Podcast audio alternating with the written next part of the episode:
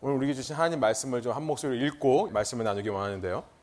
일어나실 수 있는 분들은 몸이 불편하신 분들은 앉으셔도 됩니다. 일어나셔서 우리 함께 마태복음 7장 21절부터 27절의 말씀 제가 의미를 생각하면서 오늘 우리에게 주신 하나님 말씀으로 함께 읽겠습니다. 마태복음 7장 21절부터 읽습니다. 나더러 주여 주여 하는 자마다 다 천국에 들어갈 것이 아니요 다만 하늘에 계신 내 아버지의 뜻대로 행하는 자라야 들어가리라. 그날에 많은 사람이 나더러 이르되 주여 주여 우리가 주의 이름으로 선지자 노릇하며 주의 이름으로 귀신을 쫓아내며 주의 이름으로 많은 권능을 행하지 아니하였나이까 하리니 그때 내가 그들에게 밝히 말하되 내가 너희를 도무지 알지 못하니 불법을 행하는 자들아 내게서 떠나가라 하리라. 그러므로 누구든지 나의 이 말을 듣고 행하는 자는 그 집을 반석 위에 지은 지혜로운 사람 같으리니 비가 내리고 창수가 나고 바람이 불어 그 집에 부딪히되 무너지지 아니하리니 이는 주추를 반석 위에 놓은 까닭이요 나의 이 말을 듣고 행하지 아니하는 자는 그 집을 모래 위에 지은 어리석은 사람 같으리니 비가 내리고 창수가 나고 바람이 불어 그 집에 부딪힘에 무너져 그 무너짐이 심하니라 아멘. 함께 앉으셔서 우리 기도하고 말씀 나누겠습니다. 하나님 감사합니다. 오늘 귀한 주일 저희가 함께 모여서 한 교회로 한 주님을 예배하고 찬양할 수 있도록 인도해 주시니 감사합니다. 말씀 가운데 주님께서 말씀해 주셔서 이것이 단지 사람이 기록하는 말, 사람이 전하는 말이 아니라 이 말씀 중에 주님의 음성이 들리는 귀한 시간 될 수 있도록 인도하여 주시고 그 음성이 들릴 때에 그 음성에 반응하여 말씀대로 행하는 저희 한 사람 한 사람 되어서 이 땅에서 우리가 살아가는 목적과 이유를 발견하며 그를 통해 주님의 나라를 레분과 같이 누룩과 같이 이 땅 가운데 확장시켜 나가는 귀한 교회 한 사람 한 사람의 귀한 주님의 아들 딸들 될 수 있도록 주께서 함께 하여 주십시오. 감사와 찬양을 주께 올려드리며 예수 그리스도의 이름으로 기도합니다. 아멘. 천국의 삶이라는 주제로 시리즈로 보고 있는데요. 오늘 마지막 시간입니다. 내 말을 듣고 행하라 라는 제목으로 말씀 나누기 원합니다. 구약시대에 하나님께서 이스라엘 백성에게 율법을 말씀하셨을 때요. 그 율법의 끝에는 선택이 따라왔었습니다. 우리가 살펴봤었죠. 하나님께서 이스라엘 백성에게 처음으로 나타나셔서 이 율법을 말씀하셨을 때 그 율법의 끝이 선택으로 끝났어요. 마찬가지로 예수님도 지금 산상수훈, 산에 올라가셔서 당시 제자들에게 또 예수님을 따르던 수많은 무리들에게 이 계명의 새로운 계명의 말씀을 하시는데요. 이 산상수훈의 끝이 동일하게 선택으로 끝나고 있다는 사실을 우리가 계속해서 살펴봤습니다. 선택 2015 지난 시간에 살펴봤었죠? 첫 번째 선택이 무엇이었습니까? 어느 길로 갈 것인가? 예수님께서 우리에게 물어보시는 거예요. 제자들에게 물어보시는 것입니다. 너희들이 세상의 흐름을 따라 세상 왕국에서 그냥 그대로 살 것이냐? 아니면 세상을 거슬러 비록 좁은 길이긴 하지만 비록 좁은 문이긴 하지만 내가 가는 방향으로 나를 따라올 것이냐? 너희가 천국 공동체 밖에 있을 것이냐? 천국 공동체 안으로 들어올 것이냐를 선택하라는 예수님의 말씀이셨어요. 그렇게 좁은 길을 택한 제자들 앞에 예수님께서는 또 하나의 갈림길을 보여주셨죠. 그것이 지난 시간에 살펴본 어떤 열매를 맺을 것인가 였어요. 거짓 선지자가 되어서 거짓 교사들의 가르침에 미혹되어 내 행위로 뭔가를 할 수 있다. 가식적인 종교 생활을 할 것이냐, 혹은 죄와 맞서 싸우지 않으면서 죄를 은근히 정당화하는 그런 쾌락 위주의 종교 놀이를 계속할 것이냐, 아니면 아름다운 열매를 맺을 것이냐. 하나님 공동체 안에 있으면서 진정으로 예수님의 제자로 매 순간 예수님만을 바라보며 내 자신을 점검하고 남을 비판하지 말고 내 자신을 점검하고 인내하는 삶에 헌신하여서 사랑의 행위를 보여줄 거냐. 그런 아름다운 사랑의 열매를 맺을 거냐. 그 황금률의 삶을 살 것이냐. 이 두 가지 거짓 가르침과 사랑의 삶, 황금률의 삶을 살 것이냐. 둘 중에 하나를 선택하라고 예수님께서 말씀하셨습니다. 그리고 나서 예수님께서 오늘 본문에서는요. 여기서 한 걸음 더 나아가는 거예요. 퀘스천 마크. 제가 그걸 말씀드릴게요. 한 걸음 더 나아가서요. 더 깊숙이 우리의 마음속으로 들어오시는 것 같습니다. 아니 도대체 우리를 얼마나 파헤치셔야 되는지 예수님의 말씀이 두려울 뿐만 아니라 이제는요. 부담되기까지 해요. 왜 두렵습니까? 내 속에서 파헤쳐 나오는 그 나의 모습, 어떤 모습이 나오게 될지가 두려워요. 그 모습을 내가 봤었을 때 어떻게 해야 될까 부담되는 것입니다. 말씀이 두렵다기보다 그 말씀 앞에 드러나는 나의 추악한 모습, 나의 약한 모습이 두렵고 부담이 되는 것이기 때문에 예수님의 이 말씀들이요, 저의 마음을 후에 파는 것 같아요. 제가 지난 한 주간 동안 이 말씀을 준비하면서 그 어느 때보다, 어느 한 주간보다 말씀 준비가 참 힘들었습니다. 정말 쥐어 짜는 듯한 고통을 느꼈습니다. 더 영적인 부담과 더 영적인 책임감을 느꼈던 한 주였던 것 같아요. 이 말씀을 통해서 제 속에 뭐가 있는가가 드러나니까 너무나 괴로운 한 주였습니다. 그러나 여러분, 이렇게 내 실체가요, 말씀 앞에 드러나는 것은 당시에는 죽을 것 같아요. 그러나 나를 죽이는 것이 아니라 오히려 나를 살리는 길이라 믿습니다. 나를 생명으로 인도하는 길인 거예요. 예수님께서는 누구든지 자기 자신을 살리려 하면 죽고 죽으면 살리라 말씀하셨죠. 그렇게 내 속에 깊이 자리 잡고 있는 악이 드러나서요. 그 못된 뿌리로부터 나오는 이 잡초들, 그 못된 뿌리로부터 나오는 이 나쁜 가지들이 자꾸만 잘려 나가야 아름다운 가지가 점점 자라나는 것이고 그래서 아름다운 열매가 내 삶에 맺혀갈 수 있는 것입니다. 지난 한 주간 한국의 이 MERS라는 한국에서는 메르스라고 하는데요. 사실 영어예요. Middle Eastern Respiratory Syndrome이라고 해서 영어로는 MERS라고 합니다. 이 호흡기 증후군 때문에 지난 한 주간 한국에 아주 많은 일들이 있었죠. 뉴스만 보면 전부 이 얘기죠. 그런데 엊그제 6월 5일 날 세계적 권위가 있는 과학 학술지라고 할 수 있는 네이처지에서요. 참 흥미로운 연구 결과를 발표했습니다.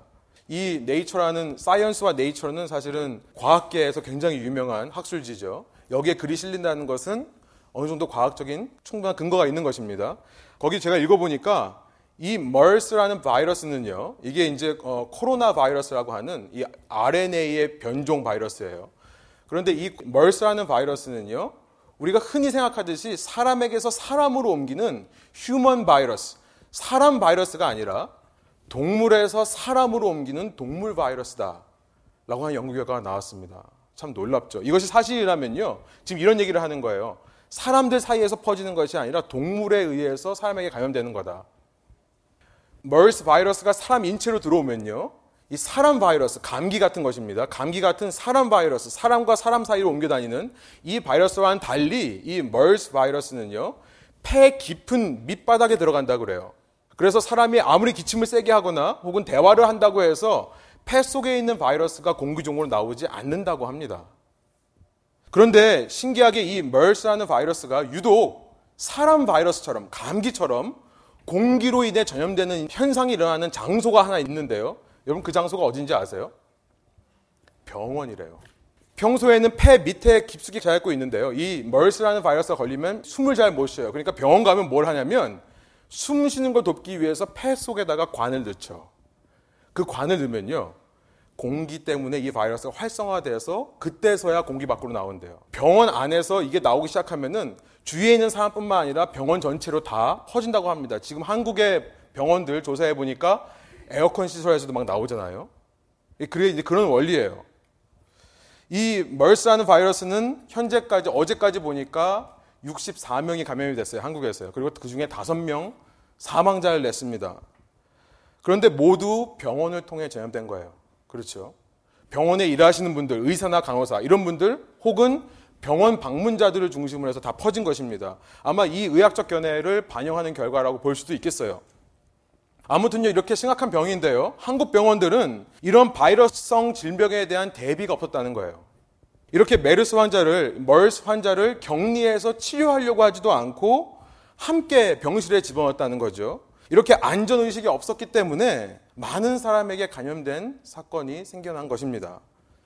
사실은 이 멀스 바이러스는 한국이 처음이 아니에요. 2012년 사우디아라비아에서 발병이 시작돼 가지고요. 사우디아라비아에서만 1,010명을 감염시키고 그 중에 442명이 죽었습니다. 그래서 이제 치사율 40%가 거기서부터 나온 거예요. 그때 이후로 지금까지 전 세계적으로 1,179명을 감염시켰대요. 그런데 이렇게 잘 알려진 병이고 이미 3년이나 지난 병인데도 한국 정부에서 조직적인 대응 방안이나 혹은 지식이 없었다는 사실이 참 놀랍기 그지없는 거죠. 미국은 지난해 5월에 이 바이러스가 미국 내로 들어왔었습니다. 두 명의 감염 환자가 사우디를 거쳐서 온 환자가 있었는데 4월에 어, 인디아나주에 5월에 플로리다주에 있었대요. 그런데 그 사람들 바로 격리시켜서 보호해가지고 그러면서 완치하게 해서 퇴원까지 하게 했다고 합니다. 아무 문제가 없었대요. 이 두 명 때문에 관계자 500명을 검사했는데요. 퍼지지 않았다고 합니다. 독일도 3명의 감염이 있었는데 사망자 없이 다 나중에 잘 격리해서 치료받았기 때문에 다 풀려났었어요. 아, 다 퇴원했었어요. 풀려난 게 아니죠. 아무튼요, 본문으로 돌아와서요. 이제 멀스 얘기하면 끝이 없으니까. 여러분, 저는 이런 말씀을 드리고 싶어요. 예수님은 좀 심한 표현인지 모르겠지만 한국 병원 같지 않다는 거예요. 예수님은 한국 보건복지부 같지 않습니다. 한국 정부 같지 않다고 그러면 너무 또 비난하는 걸까요? 어디 한국만 그러겠습니까? 세상의 그런 기관들하고 달라요. 우리 예수님은요, 내가 꺼내보기 싫은 내 마음속 깊이 자리 잡고 있는 이 문제들을 꺼내 보여주고는 어떻게 해결될지를 모르시는 분이 아니라는 거예요. 예수님은요, 그 문제를 꺼내실 뿐만 아니라 그 문제를 근본적으로 꺼내 치료하실 수 있는 분이라는 것입니다. 그렇게 우리는요, 인류 최고의 의사이신 예수님 앞에서 비록 우리가 우리 속에 있는 이 죄들을 꺼내보는 두려움이 있지만, 부담이 있지만, 그 예수님을 믿으면서요, 예수님의 말씀에 순종해서 겸손한 마음으로 두렵고 떨리는 마음으로 우리 속에 있는 죄들을 깊이 들여다볼 수 있는 것입니다. 그 예수님을 믿기 때문에 우리는 그 근본적인 죄를 꺼내서 우리 삶의 근본적인 변화, 더 깊은 변화가 일어나도록 우리 자신을 내어드릴 수 있는 것입니다.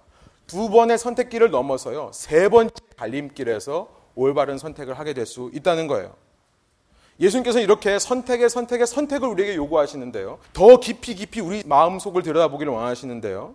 그 세 번째 선택이란 무엇인가? 오늘 본문에 나와 있는 이 세 번째 선택이란 무엇인가? 우선 말씀드리면 이것은 행할 것인가, 행하지 않을 것인가의 선택이에요. 오늘 본문을 보시면 계속해서 등장하는 동사가 있는데 바로 행하다라는 동사입니다. 21절에 보니까 나보고 주여 주여 하는 자가 천국에 들어가는 것이 아니라 하늘에 계신 아버지의 뜻대로 행하는 자라야 천국에 들어간다. 행한다는 말이 있죠. 22절에 가보면 마지막 날에 많은 사람들이 예수님 앞에 와서요. 이 말을 한다는 거예요. 내가 주의 이름으로 행했습니다. 라고 얘기한다는 거예요. 24절에 가보니까 누구든지 이 말을 듣고 행하는 자는 지혜로운 자다. 그 집을 반석 위에 세운 탄탄한 돌 위에 세운 지혜로운 사람 같다. 26절 그러나 나의 이 말을 듣고 행하지 않는 사람은 모래 위에 집을 지은 어리석은 사람이다. 계속해서 행하다란 말이 반복되죠. 지금 예수님께서 세 번째 선택을 말씀하시면서 너희들 행할 거냐, 행하지 않을 거냐를 말씀하시는 거예요. 그리스도로 보니까 이 행하다라는 말은 포이에오라는 동사인데요. 이 포이에오라는 동사에는 두 가지 뜻이 있습니다. 첫 번째는 뭐냐면 행하다, do. 예수님께서는 do, do, do 말씀하신 거예요. do란 동사를 반복하면 좀 이상한 어감이 되는데요. 예. 예, 둘을 말씀하시는데 예수님께서는 또 메이크를 말씀하셨어요. 이 두 번째 뜻이 메이크인데요. 이 메이크라는 뜻은 이미 17절부터 19절에서 예수님께서 말씀하셨던 내용입니다. 17절부터 이 단어가 똑같이 등장했어요. 그리스어로 보면요. 이 포이에오라는 동사가 좀 천지예요.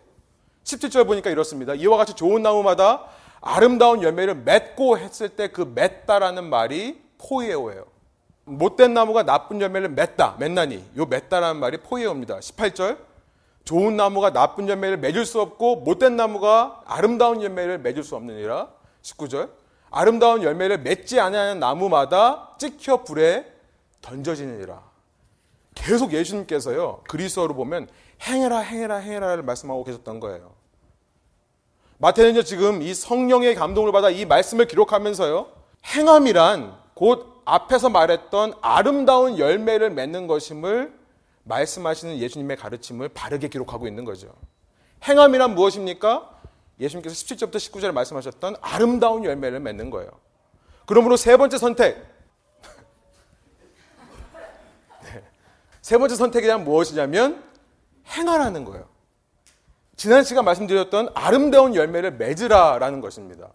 아니 그러면 세 번째 선택이나 두 번째 선택이나 별로 차이가 없는 것 같겠네요. 그죠? 그러나 여러분 예수님께서 세 번째로 선택하시는 그 말씀은요. 두 번째 선택과는 다른 거예요. 오늘 본문 21절부터 23절에 보면요. 이것이 단순한 행함이 아닌 것을 우리가 알게 돼요. 특별히 22절에 보면 놀라운 예수님의 말씀이 들어 있습니다. 왜 놀랍습니까? 예수님께서 난 너희를 모른다. 이 불법을 행하는 자라 말씀하시는 그 자들이 행했던 자들이라는 사실이 놀라운 거예요. 우리 22절을 한번 다시 한번 한 목소리 읽어볼까요? 그날에 많은 사람이 나더러 이르되 주여 주여 우리가 주의 이름으로 선지자 노릇하며 주의 이름으로 귀신을 쫓아내며 주의 이름으로 많은 권능을 행하지 아니하였나이까 하리니 이들은요 열심히 행했어요. 그러나 예수님께서 뭐라고 말씀하세요? 너희의 행함만으로는 안 된다라고 말씀하시는 거예요. 이들은요 아름다운 열매를 맺었습니다. 그 아름다운 열매만으로는 안 된다라고 말씀하시는 거예요. 예수님의 의도는 무엇입니까? 행하고 아름다운 열매를 맺되 예수님과의 친밀한 관계 속에서 맺어야 된다는 것을 말씀하시는 거예요. 행함보다 열매를 맺는 것보다 관계가 더 중요하다는 말씀을 하시는 것입니다. 나와의 친밀한 관계로부터 그것이 나와야지 나와의 친밀한 관계 없이 이것들이 나오면 안 된다는 것을 세 번째 선택을 통해 말씀하시는 거예요. 아니 그러면 예수님과 친밀한 관계가 없어도 열매 맺는 게 가능하다는 말씀입니까? 네, 가능해요. 이것이 놀랍습니다. 여러분 민수기 22장에 발람 선지자 얘기를 아시죠? 예, 모압 왕이 두려워가지고 이제 발락이라는 왕이 발람이라는 선지자한테 가서 이 이스라엘 백성이 우리에게 다가오는데 이들을 좀 저주해달라라고 말하죠. 근데 발람이라는 선지자가 가서 하나님의 말씀을 전해야 되는데요. 이 발람이라는 선지자가요. 하나님의 메시지, 하나님의 말씀, 하나님의 메시지를 못 들을 뿐만 아니라요. 하나님의 메신저도 못 알아봐요. 메신저도 못 알아보는 사람이 무슨 메시지를 듣겠습니까? 하도 답답하니까 누가 얘기를 하죠? 예, 발람이 타고 있던 덩키, 나귀가 얘기를 해요. 야, 너 저 앞에 하나님의 메신저가 서 있는 게 안 보이냐? 그 얘기를 하는 것입니다. 예수님과의 친밀한 관계 없이도 하나님은 얼마든지 글을 들어서 하나님의 말씀을 할 수 있게 하세요. 심지어 나기도 합니다. 누가복음 19장 40절에 보니까요. 예수님께서 예루살렘에 들어오시는데요. 많은 백성들이 예수님께 찬양을 해요. 주의 이름으로 오시는 이여 하늘에는 평화고 가장 높은 곳에는 영광입니다. 소리를 질러요. 그러니까 유대교 종교 지도자인 바리새인들이요 듣기가 싫죠. 듣기가 싫으니까 예수님한테 저들을 좀 조용하게 해주십시오. 예수님이 그때 뭐라고 하시냐면 저들이 잠잠하면 돌들이 소리 지를 거다.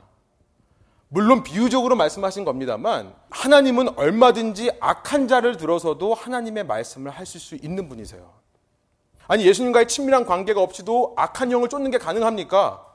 아까 22절에 두 번째로 나오는 것이 악한 영을 쫓는 건데요. 예, 가능합니다. 마가복음 9장 38절에 보니까 제자들이 예수님께 물어봐요. 저 사람들은 우리처럼 예수님을 따르는 사람이 아닌데도 예수의 이름으로 귀신을 쫓습니다. 귀신을 쫓는다는 것은 사실 잘못된 번역인데요. 악한 영을 내쫓는다는 거예요. 그렇게 말하는 장면이 나옵니다. 사도행전 19장에도 보니까 마술을 행하던 유대인이 시험 삼아 진짜 되냐 보려고 예수님의 이름으로 악한 영을 꾸짖는 장면이 나오고 있죠. 이 모든 일들은요, 사람의 능력이 아니라 예수님의 능력으로 가능한 것입니다. 예수 그리스도의 사실은 이름의 능력이에요. 누구든지 그 당사자가 어떻든지 예수 그리스도의 이름의 능력이 있기 때문에 그 이름에 의지해서 선포하면 이런 일들이 일어나는 것입니다.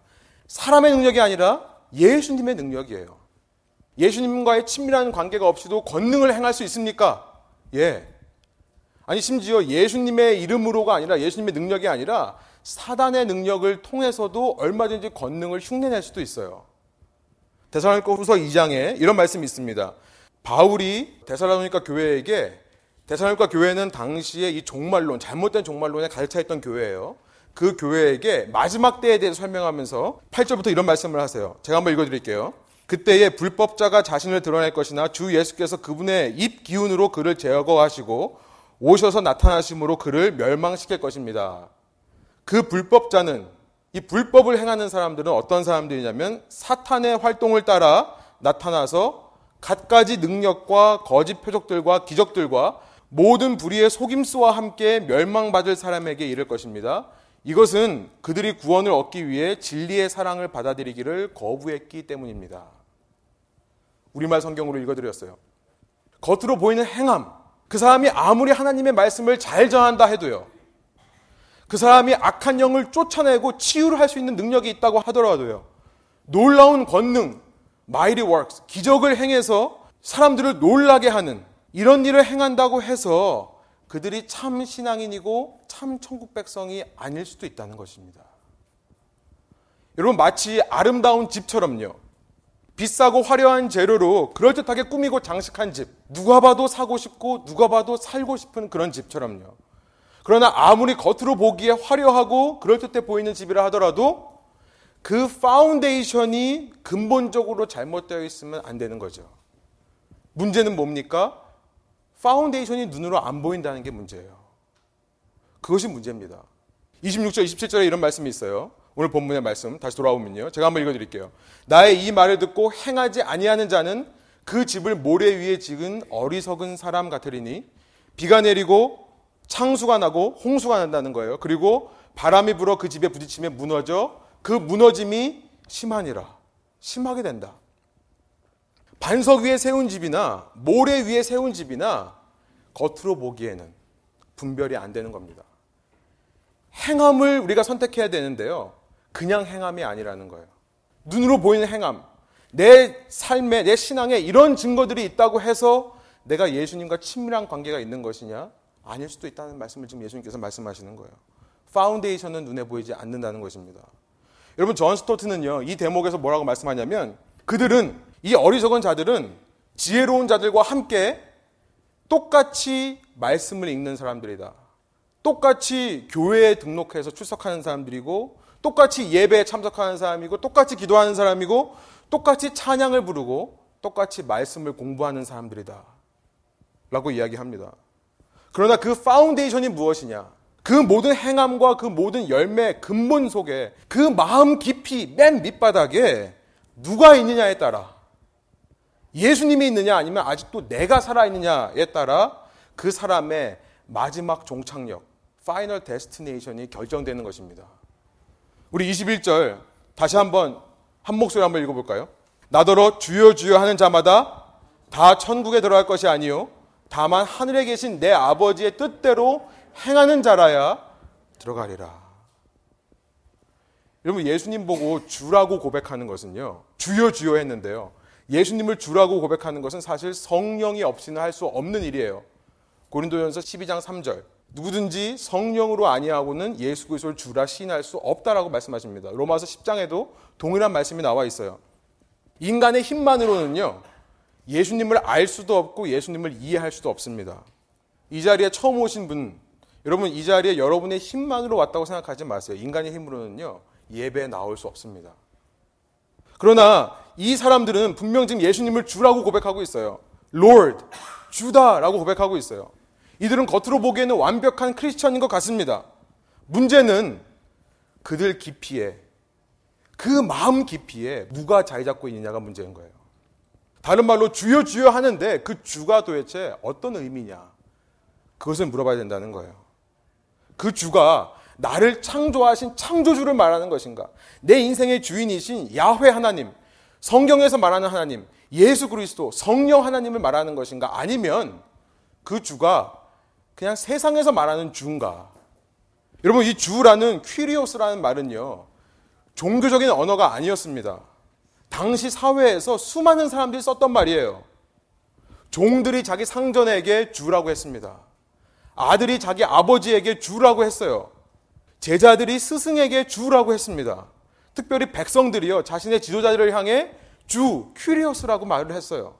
로마 황제는 왕이면서 신적 존재이기 때문에 로마 황제는요, 모든 사람에게 이 말을 외치게 했어요. 카이사르 큐리오스. 시저가 주다라는 것을 외치게 했습니다. 내 안에서는 아직도 내가 살아있으면서 입으로만, 말로만, 립 서비스 하는 사람, 주여 주여. 예수님을 정말 하나님으로 인정하는 게 아니라요. 내 인생의 주인으로 인정하는 게 아니라 그저 나보다 높은 존재. 아, 위대한 성인, 좋으신 분, 이 정도로만 인정하면서 그 이상도 그 이하도 아닌 그러면서 그 예수님을 믿는다고는 하지만 실제 내 삶에서는 내가 주인 되어 사는 이런 사람들을 가르쳐서 예수님께서 그들은 나와 무관한 사람이다. 나는 그들을 모른다. 라고 지금 말씀하시고 있는 것입니다. 겉으로만 그럴듯한 집을 지어 놓고요. 예수님과의 친밀한 관계로부터 나오는 능력이 아니라요. 예수 이름의 능력 자체만을 의지하는 사람. 예수님을 의지하지 않고 예수 이름의 능력만을 의지해 열심히 여러 멋진 집을 짓는 사람. 그들은 나를 믿는다 하면서도 결국에는 자기 속에 자기가 살아 있어서 자기의 명예와 자기의 인기와 자기 능력을 과시한 사람들이었기 때문에 심지어 어떤 경우에는 악한 영을 빌어 하나님의 사역을 흉내했던 사람들이기 때문에 그들은 불법자다라고 예수님께서 지금 말씀하시고 있는 것입니다. 여러분, 어떤 사람들이 천국에 들어갈 수 있습니까? 21절 다시 보여주세요. 어떤 사람들이 천국에 들어갈 수 있냐는 거예요. 천국이란 뭐라고 말씀드렸죠? 우리가 죽어서 가는 곳이 아니라 하나님의 통치가 있는 곳. 내가 지금 예수 그리스도를 왕으로 고백하면 믿기로 작정하면 내 삶에 이루어지는 것이 천국이라고 그랬죠. 어떤 사람들이 하나님의 통치 안으로 들어올 수 있습니까? 자기 속에서 그 죄악의 바이러스를 꺼내서 예수님 앞에 치유받은 사람. 그래서 내 마음 중심 깊이에는 예수님만 존재하는 사람이 천국에 들어가게 된다. 이 땅에서부터 하나님의 왕국을 살게 된다. 예수님께서 지금 그 말씀을 하고 있는 것입니다. 여러분, 말로 고백하는 것으로 안 됩니다. 예수님의 친밀한 관계로부터 나오는 행위가 있어야 되는 거예요. 듣기만 하면 안 돼요. 다시 한번 26절 한번 보여주세요. 예수님께서 여러분 성경책 다 있으시죠? 예수님께서 뭐라고 말씀하시냐면 내 말을 듣지 않는 자가 어리석은 자다라고 말씀하지 않으세요. 뭐라고 말씀하세요? 내 말을 듣고 행하지 않는 자가 어리석다는 거예요. 여러분 우리가 듣기는 너무 좋아해요. 좋은 말 듣기 너무 좋아합니다. 좋은 말만 찾아다녀요. 그러나 그 말씀대로 행하는 행함이 없다면 여러분 그 사람은요 하루빨리 내 자신의 근본에 예수 그리스도하는 반석이 없음을 깨닫고요 그 자리에 집 쌓기를 그만두어야 하지 않겠습니까? 그만 쌓아야 돼요. 쌓으면 쌓을수록 27절에 뭐라고 그러세요? 아까 우리가 읽어봤지만 무너짐이 심할 거예요. 쌓으면 쌓을수록요. 하루빨리 회개해서 다른 말로 말해 내 왕권을 바꾸어서 내 속에 자리 잡은 이 거짓 왕을 꺼내고 진짜 왕을 집어넣어서 예수 그리스도라는 반석을 찾아 그 위에 집을 쌓기 시작해야 되는 것입니다. 여러분 쌓을 때는요 남들에게 보이는 화려한 장식부터 쌓는 게 아니에요 그렇죠? 집을 지을 때는 기본적인 자재부터 짓습니다. 기둥부터 세우는 거예요. 무엇입니까? 예수님의 말씀을 듣고 행하는 기본부터 다시 세워야 되는 사람들인 거예요. 우리가 그런 사람이 되기를 예수님께서 이 세 번째 질문을 통해 세 번째 선택을 통해 말씀하신 줄 믿습니다. 예수님께서 물어보시는 거예요. 너희가 순종할래? 아니면 순종하지 않고 네가 하고 싶은 대로 내 이름을 빌어 행하기만 할 거냐? 그것을 물어보시는 것입니다. 24절. 우리는 이런 사람이 되어야 되겠습니다. 우리 한번 한 목소리로 24절을 한번 읽어볼까요? 그러므로 누구든지 나의 이 말을 듣고 행하는 자는 그 집을 반석 위에 지은 지혜로운 사람 같으리니. 여러분 듣고 행하는 것 이것을 다른 말로 순종이라고 하는 것입니다. obedience. 순종이에요. 순종은요. 행함의 언어이기 이전에 관계성의 언어인 것을 기억하시기 바랍니다. 먼저 들을 줄 알아야 돼요. 양이 자기 목자의 음성을 듣는 것처럼 종들이 자기의 주인의 목소리를 듣는 것처럼 먼저 관계가 있어야 되는 것입니다. 그 관계 속에서 내가 듣고 행함으로 나타나는 것이 참된 신앙이라는 거예요. 여러분, 그래서 우리가 행함 이전에 늘 점검해야 되는 것이 내 안에 과연 그 관계가 있는가? 내 안에 정말 예수님을 주로 고백하는, 참된 주로 고백하는 그 마음이 있는가를 점검해야 되는 것입니다. 여러분, 우리가 다음 시간에 어떻게 우리가 더 구체적으로 이 순종하는 삶을 결단할 것인가? 어떻게 구체적으로 더 이 말씀을 적용해서 그러면 순종하는 삶이란 어떤 삶인가? 우리가 어떤 예수님의 말씀에 순종해야 되는가를 살펴볼 거예요. 여러분, 다음 시간에 꼭 오십시오. 그거 놓치지 마세요. 다음 시간에 우리가 살펴볼 건데요. 이 시간에 우리가 그 전에 이걸 먼저 점검하기 원합니다.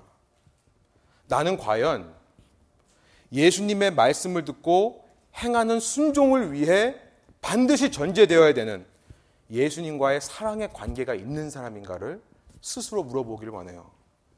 다른 말로 말하면요. 내가 과연 예수님을 아는가의 문제예요. 아는가.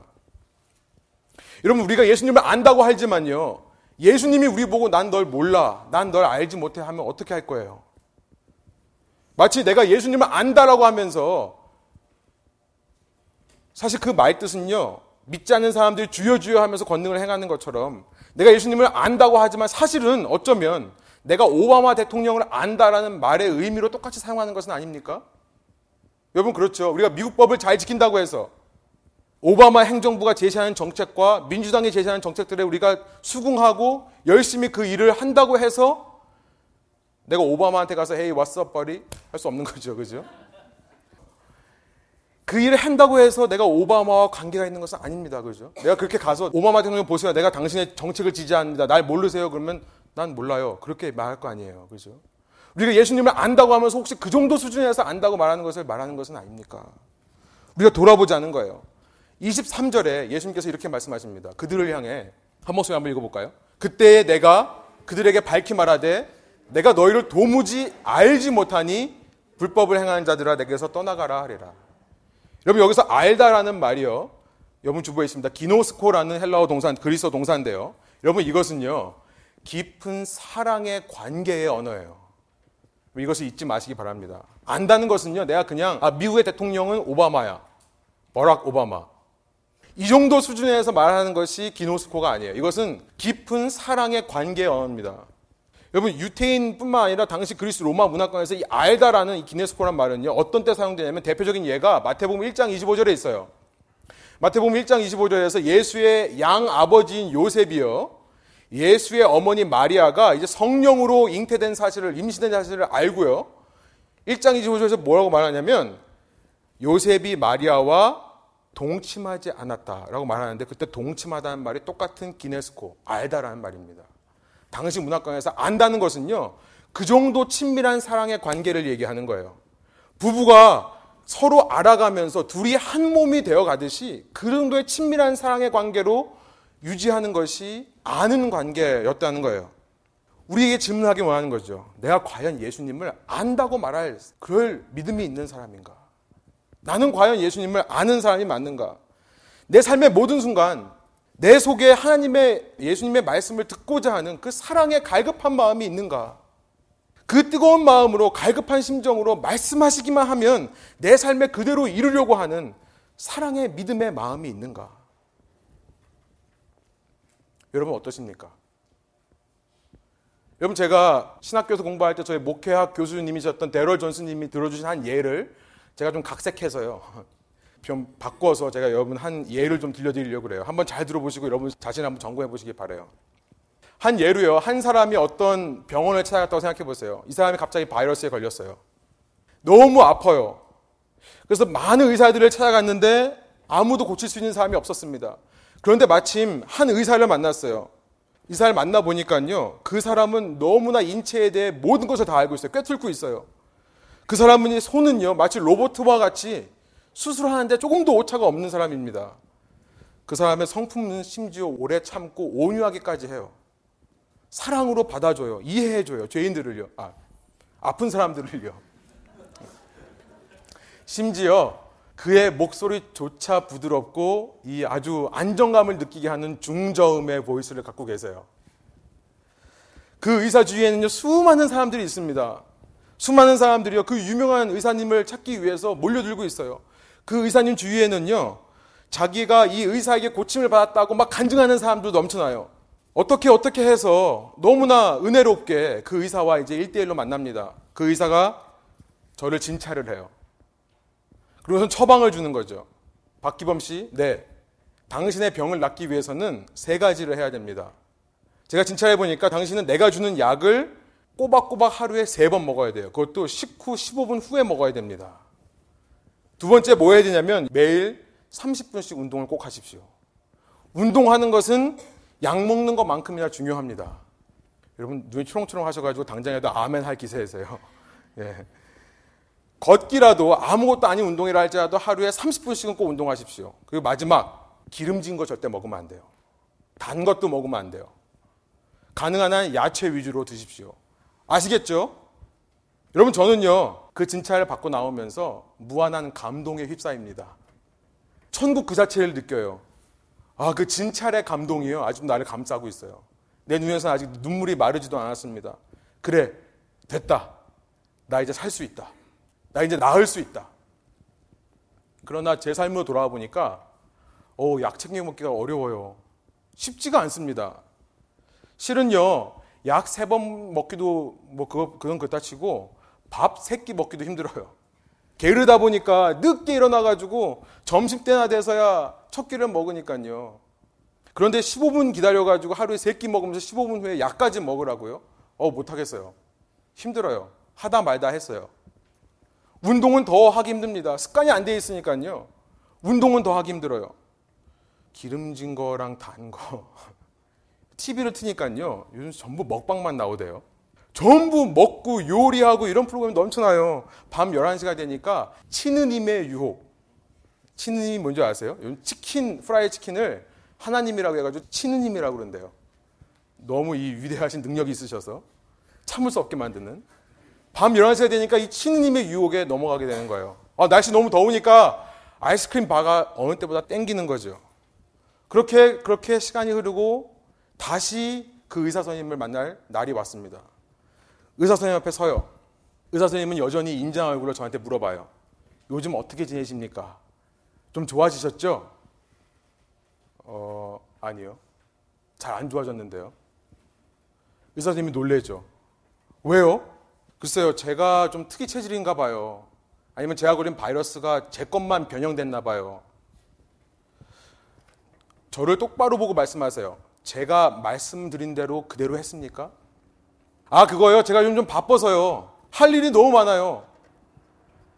아니, 그렇게 구렁이 담 넘어가듯 이렇게 어물쩍 넘어가지 마시고, 대강대강 넘어가지 마시고, 정확하게 좀 말씀해 주세요. 약을 하루 세 번, 15분 후에 드셨습니까? 아, 노력은 했는데요. 매일은 못했어요. 운동은요? 30분씩 하셨나요? 뭐 30분 비슷하게 했어요. 비슷하게가 무슨 뜻이죠? 어떤 운동 하셨죠? 아, 의사 선생님 이렇게 까다로우세요. 좀 피곤하시네요. 제 나름대로 좀 하는 운동이 있어요. 뭐 묻지 마세요. 기름진 것은 무조건 피하셨죠? 어, 치, 치느님 몇 번 먹었습니다. 단 거는요? 아이스크림도 좀 먹었어요. 너무 덥잖아요. 우리 아이들이요. 먹자고 난리예요. 어쩔 수 없었어요. 의사 선생님 말씀하시는 거죠. 박기범 씨, 이 병이 낫기 원하시면 꼭 제 말대로 하셔야 됩니다. 여러분, 잠깐만요. 제가 실제로 그런 삶을 살다는 게 아니에요. 제가 뭐 점심 때 일어나고 이러지 않습니다. 계속 오해하지, 예, 아시죠? 네. 갑자기 두려움이, 다른, 다른 두려움이 생기네요. 예, 어쨌든. 의사 선생님 말씀하시는 거예요. 이 병이 정말 낫기 원하시면 제 말대로 해야 됩니다. 혹시 박기범 씨 저를 못 믿으셔서 그러는 건 아니죠? 아, 아니에요. 저는 믿어요. 저는 의사 선생님하고 같이 있으면요. 너무 마음이 편해져요. 의사 선생님과 대화하는 이 시간이요. 제 일주일의 삶 속에서 제일 기쁜 날이에요. 박기범 씨 중요한 것은요. 진찰 받는 시간이 아니라 이 시간 이후에 당신의 삶에서 당신이 해야 되는 것이 중요합니다. 의사 선생님 말씀하세요. 다시 의사 선생님의 오피스를 나오면서 저는 다짐을 합니다. 그래, 이제부터는 제대로 살아야겠다. 그러나 삶에 들어와 보니까 또 마음 뺏기는 일이 너무 많아요. 세상 유혹이 너무나 많습니다. TV를 보지를 말아야 돼요. 보면 자꾸 먹고 싶으니까요. 그렇게 바삐 지내다가 또다시 의사 선생님 앞에 서요. 좀 어떠세요? 여전히 인장 얼굴로 물어보세요. 좋아지고 계신가요? 이제는 할 말이 없어요. 또 제 말대로 안 하셨나요? 예, 이제는 노력하겠습니다. 정말 열심히 할게요. 매주 이 일이 반복돼요. 여러분, 우리가 6주 동안 천국의 삶 시리즈를 하는데 6주 동안 반복됐다고 생각해 보세요. 이제 6주째 되는 날입니다. 의사 선생님은요, 이제 깊은 한숨을 쉬시면서 심각하게 저한테 말씀하시는 것 같아요. 박기범 씨 정말로 병이 낫고 싶기는 한 겁니까? 이 병이 지긋지긋한 게 맞으세요? 아, 예, 정말 지긋지긋해요. 낫고 싶어요. 맞습니다. 저는 어떻게 해서라든지 이거 극복하고 싶어요. 그럼 결국 환자님의 문제는 저를 못 믿는 거네요. 아니에요. 저는 믿어요. 이렇게 만나볼 때마다 감동이 있는걸요. 제 주위 사람들에게도요, 제가 가서요, 우리 의사 선생님이 용하다고 제가 몇 명 소개시켜 줬습니다. 아니요. 환자님께서 제 진단을 들으실 때는 그렇다라고 동의한 척 하지만요. 다시 삶으로 돌아가면 실제는 그렇게 사는 거 아닙니까? 아, 의사가 무슨 말 했건 이 세상에서 내 몸만큼은 내가 다스릴 수 있다. 내가 극복하고 내가 해낼 수 있다고 생각하는 것은 아닙니까? 아니에요. 그러지 않습니다. 맞지 않습니까? 어떻게 나한테 그런 말을 할 수가 있어요? 나 여기 그만 나올 거예요. 여러분 의사 선생님이 말씀하시는 거예요. 당신이 지금은 그런 마음을 가지지만 당신의 삶에 돌아가서 내 말을 듣지 않는다면 마음 깊이 생각해 보라는 거예요. 대강만 생각하고 넘어가지 말고 더 마음 깊이 당신의 마음 속에 과연 내 말을 믿는 믿음이 있는가 없는가를 점검하라는 거예요. 여러분 말씀을 마무리하면서요. 마지막으로 이 집 짓는 자의 비유에서 저는 제가 발견한 놀라운 사실을 좀 말씀드리려고 합니다. 제가 발견한 놀라운 사실은요. 이 두 집 모두 반석에 세운 집이나 모래 위에 세운 집이나 두 집 모두 그 위에 비가 내리고요. 거기에 홍수가 닥치고요. 바람이 불어 닥쳐요. 많은 사람들이 의아해 합니다. 많은 사람들이 질문해요. 왜 하나님께서는 모래 위에 세운 집을 보호해 주지 않느냐? 이렇게 물어보신 분들이 꽤 많아요. 특별히 요즘 젊은 세대들이요. 아니, 기반이 안 좋은 집에 집을 세웠으면 하나님께서 좀 비바람 홍수를 오히려 막아주셔서 무너지지 말게 해야 되는 것이 아니냐. 이렇게 물어보는 사람들이 있다니까요. 과연 그런 하나님이 사랑의 하나님이 맞냐라고 물어보는 사람들이 있어요. 나는 그런 하나님 못 믿겠대요. 모래 위에 세워줬으면 더 관리해줘야지. 여러분 또 많은 사람들이 의아해 합니다. 왜 하나님께서는 반석 위에 잘 서 있는 그 집에도 비바람 홍수를 불게 하시는가? 아, 하나님의 백성이라면, 그렇게 반석 위에 세운 집이라면 하나님의 백성이잖아요. 예수님의 제자가 맞잖아요.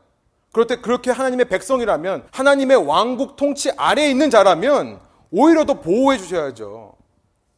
예수 믿으면 잘 되고, 모든 일이 잘 풀리고, 시험도 잘 보고, 여러분 이제 파이널 기간인데요. 제발 기도 제목에 시험 잘 보게 해달라는 기도하지 마십시오. 예. 이렇게 기도하세요. 하나님께서 은혜를 베푸셔서 내가 공부한 것만큼 나올 수 있도록 해주십시오. 많은 경우 하나님의 은혜가 없으면 공부한 것만큼 안 나오더라고요. 그렇죠? 막 까먹고 이러잖아요. 네, 어쨌든 왜 하나님께서 반석 위에 잘 세운 집들도 비바람 홍수를 맞게 해주시는가? 여러분 생각이 짧은 인간들은요 이런 질문을 합니다. 어리석은 인간들은 이것 때문에 상처를 받아요. 그러나 저는 이 말씀을 읽으면서 한 가지 확실한 걸 발견합니다. 왜 이 두 집 모두 비바람 홍수를 만나게 되는가?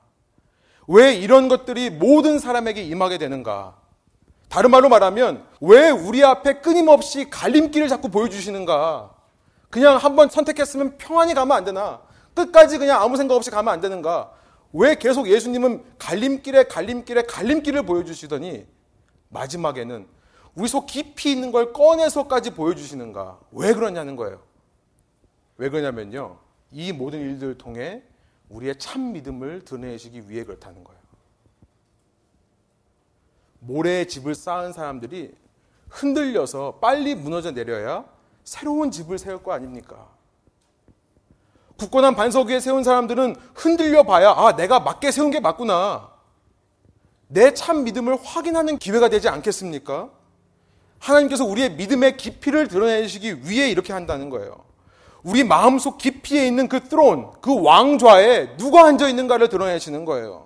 그걸 드러내시기 위해 하나님은 오늘도 우리에게 세상의 모든 사건과 사고를 통해 세상의 모든 시험과 유혹들을 통해 우리에게 믿음을 점검하기를 원하시는 것입니다. 좋은 의사를 만났다고 내가 아무 생각 없이 아무 노력 없이 살면요. 나는 세상의 흐름에 떠밀려서 넓은 길로 갈 수밖에 없는 거예요. 애초부터 좁은 길을 찾지도 못하게 되는 것입니다. 여러분, 우리 한 주간 동안 우리 자신에게, 아니 평생 동안 우리 자신에게 이것을 스스로 물어보고 이것을 점검하기 원합니다. 세상의 모든 풍파와 여러 가지 사건, 사고 속에서 사람들과의 다양한 관계 속에서 과연 내가 말하고 행하는 이 신앙의 근본에는 누가 살아있는가? 그 밑바닥에는 무엇이 있는가? 그것이 꺼내져 올라오는 것을 두려워하지 마십시오. 꺼내져 올라올 때마다 예수님으로 인정하십시오. 그렇게 끊임없이 내 앞에 갈림길이 보일 때마다요, 한 가지 결단하십시오. 예수님께 물어보세요. 예수님께 물어보세요. 예수님이 원하시는 것은 그런 친밀한 사랑의 관계입니다. 그 갈림길을 자세히 들여다보세요. 자세히 들여다보시면요. 여러분이 매일 말씀 묵상하고 매일 기도하면서 매일 신앙생활하면 예수님의 뒤를 따라가면서 매일 황금률을 실천하면서 그 길을 자세히 들여다보면요. 저는 믿습니다. 예수님이 보일 거예요. 예수님이요. 손가락을 이렇게 하고 있을 거예요. 어느 길로 가라고요. 그대로 가는 것입니다. 딴 거 묻지 않고요. 그대로 가는 거예요. 그것이 좁은 길, 그것이 열매 맺는 삶, 그것이 단순한 행함을 넘어 진정한 순종을 이루어내는 천국의 삶인 줄 믿습니다. 우리 함께 그런 천국의 삶을 살아가시는 레분교회 한 분 한 분 성도님 되기를 간절히 축복드리며 말씀을 전합니다. 함께 기도하시겠습니다. 우리 시간 말씀을 듣고 말씀에 대해 한 가지 결단하는 기도를 하기로 합니다. 주님 그렇습니다. 주님께서 자꾸 이렇게 내 마음을 불편하게 해서라도 내 속에 있는 것을 꺼내 보여주시는 이유는 예수님께서 이 병의 문제를, 이 약함의 문제를, 이 게으름의 문제를 해결해 주실 수 있기 때문에 그런 줄 믿습니다.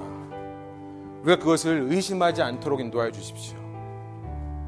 주님 겉으로 보여지는 행동 양식만으로 내가 예수님을 믿는 자라고 말하지 않고 내 마음 깊이에 모든 상황 속에 예수님을 따라가려는 예수님을 주인으로 고백하는 참된 믿음이 있음을 제가 깨닫고 내가 신앙 있는 것을 확신할 수 있도록 주께서 인도하여 주십시오.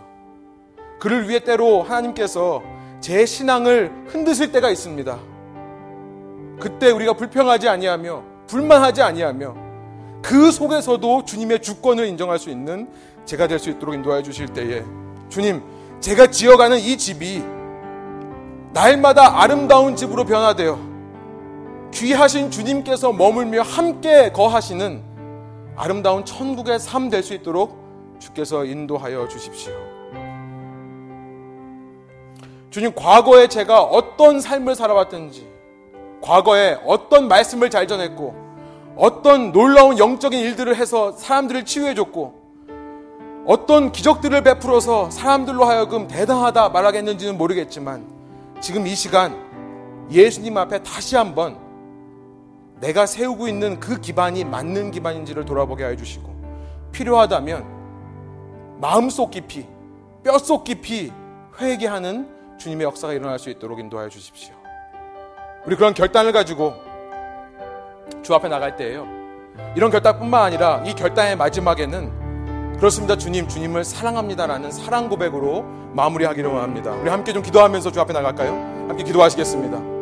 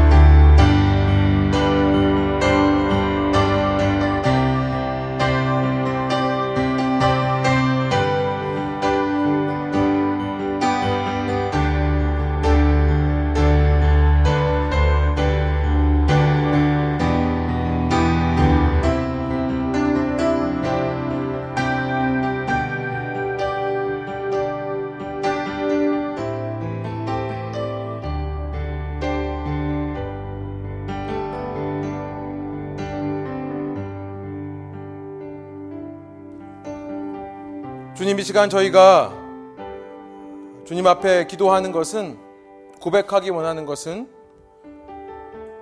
주님을 사랑한다는 것입니다. 주님 이 시간 저희 마음 가운데 성령님께서 찔림을 허락하여 주시고 또, 또는 위로의 말씀을 허락하여 주셔서 저희가 날마다 회개하여 올바른 반석 위에 주님의 아름다운 집을 세워가야 되는 줄 말씀하시는 줄로 저희가 봤습니다.